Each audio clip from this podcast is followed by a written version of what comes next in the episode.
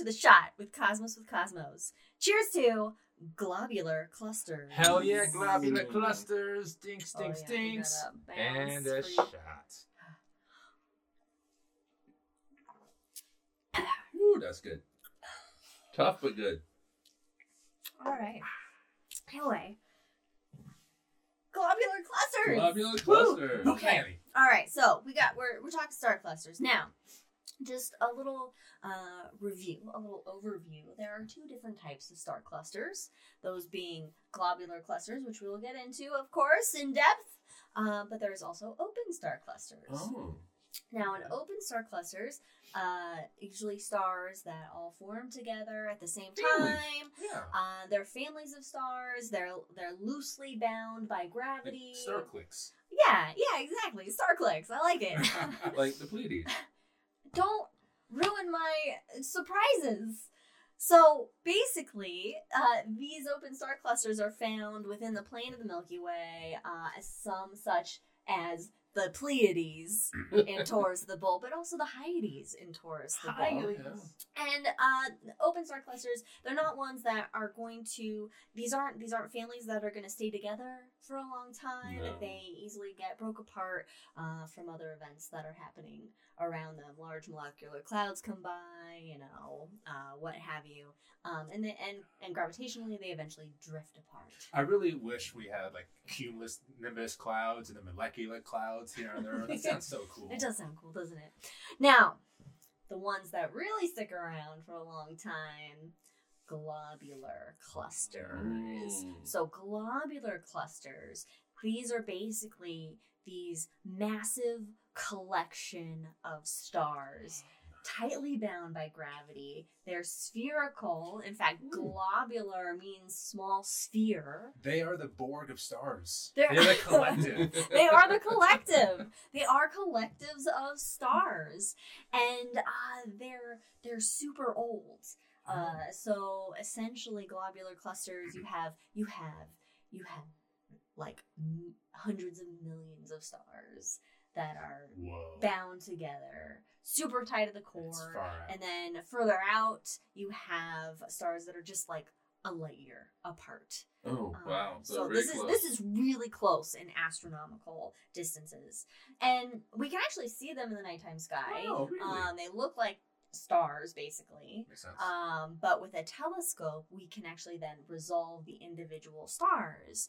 Uh, now, it wasn't until the 1800s that they, with as telescopes were invented and then got better, that they figured out that they were collections of stars. And then the Mm-hmm. Hubble Space Telescope has allowed us to actually observe individual stars oh, nice. in these globular clusters, which is which is super cool.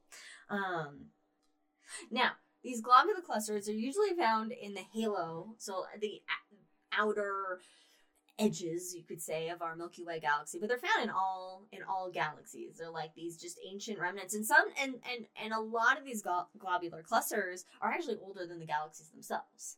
And so astronomers really wonder kind of like what the origins of their, how they form, and and um, there's not that's really much understood about them because whereas open star clusters again they formed out of the same cloud of gas and dust, and so they're like a family. The stars in a globular cluster can be different ages, different compositions. Um, so it Mhm. indicates that they didn't all necessarily form at the same time together. They formed at different times. Um, and some of these have like retrograde orbits in the galaxy, Oh, meaning Captured they're captured dwarf galaxies, Oh, possibly. okay. So basically, as the Milky Way formed, it cannibalized other smaller dwarf galaxies, and so these these globular clusters, uh, some of them are basically remnants of they're like the bones of the galaxy that the Milky Way has consumed. They are like the Borg. They're like the Yes. Borg, basically. Uh, they remain resistance is futile, um, and there's over 150 150 that we know of in our Milky Way galaxy. Okay, so why are globular clusters important? You know, we don't know a lot about them, and understanding how they form um, and their origins because they're so ancient, they can be up to like 12 billion years old, whereas the universe is 13.8 Mhm. billion years old. So they're almost as old as the universe itself. So by studying them First generation stars. yeah, learning about their origins, um, then we can understand galaxy formation better, um, and kind of Mhm. uh, use use what we learn from from from both of, of studying both of those. And these stars, by the way, um, these are like you have the corpses of stars, like white dwarfs, corpses of sun-like stars you have Zombies. you have the burnt out supernovas of massive stars, neutron stars, and black holes, and then just just these ancient small red dim stars in these globular clusters. So what that says is that there's not like active star formation that's happening here. There's no yeah. gas and dust there. Um, however, something strange has been found God. within What? a globular cluster. There's something weird What? that was discovered. A fast radio burst Oh. was Oh. detected in a globular cluster in uh, M81 in the Okay. constellation of Ursa Major, which is uh, 12 million light years away. That's like Okay. next door. It is pretty It much is, next it door. It Yeah. in, a, in a universal scheme of things, it is next. It is pretty much next door. So, what's weird about this is these fast radio bursts. Um, these are like these are like high energy bursts, uh, bursts of high energy at like milliseconds. Like so like after a shot. yes, so so like um uh essentially um the energy equivalent uh the energy released by uh, an FRB as it's known as fast Radio burst. typical NASA That's an initialism. Thanks, typical. Um the the energy released by one of these um is is ridiculous. So so the energy released by the sun in days is, a, is a massive amount of energy right? But the energy released by the sun in days is released every one thousand of a second Oh. Wow, I in a fast radio burst Wow. That's a lot of energy. so I'll tons of energy. So these FRBs, they're really only detected, and the, these are um uh, repeating ones. So ones that have a, a like a constant energy source, a source that's still Mhm. active to produce a signal that is constant. We can detect. kind of galactic Otherwise- Yeah, otherwise it's very hard to detect because it could just be, I mean, it's like, you know, one and Yeah. done. But so we need these repeaters. So there's some energy source that's continually having these pulses of energy come from it. So usually it's seen by magnetars, Oh, okay. Which love Pokemon. are which are basically highly magnetized young neutron stars. Oh, okay. Yeah, yeah.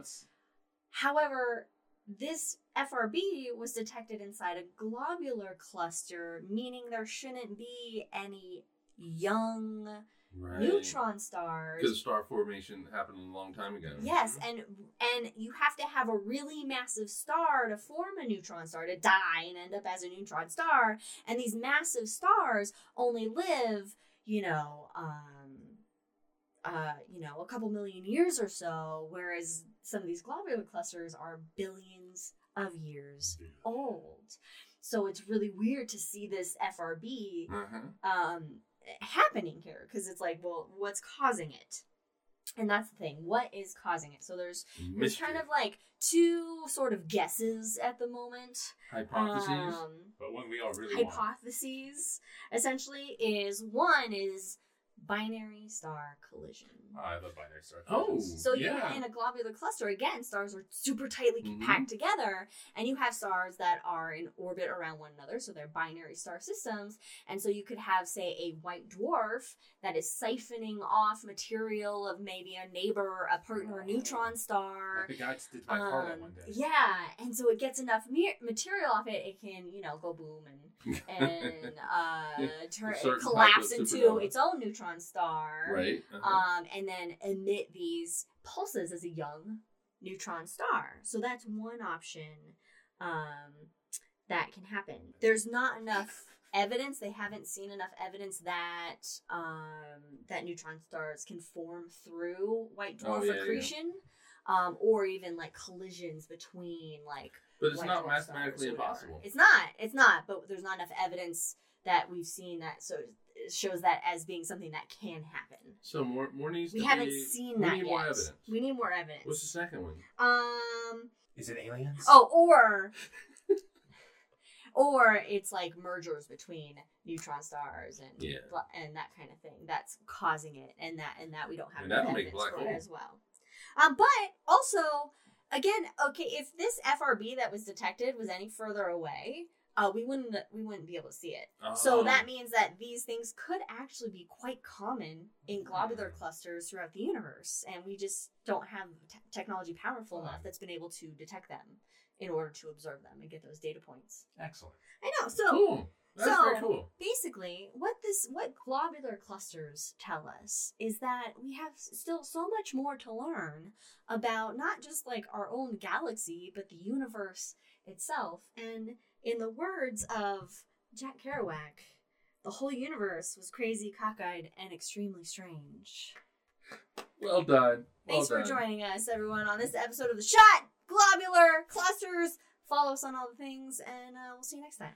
Peace.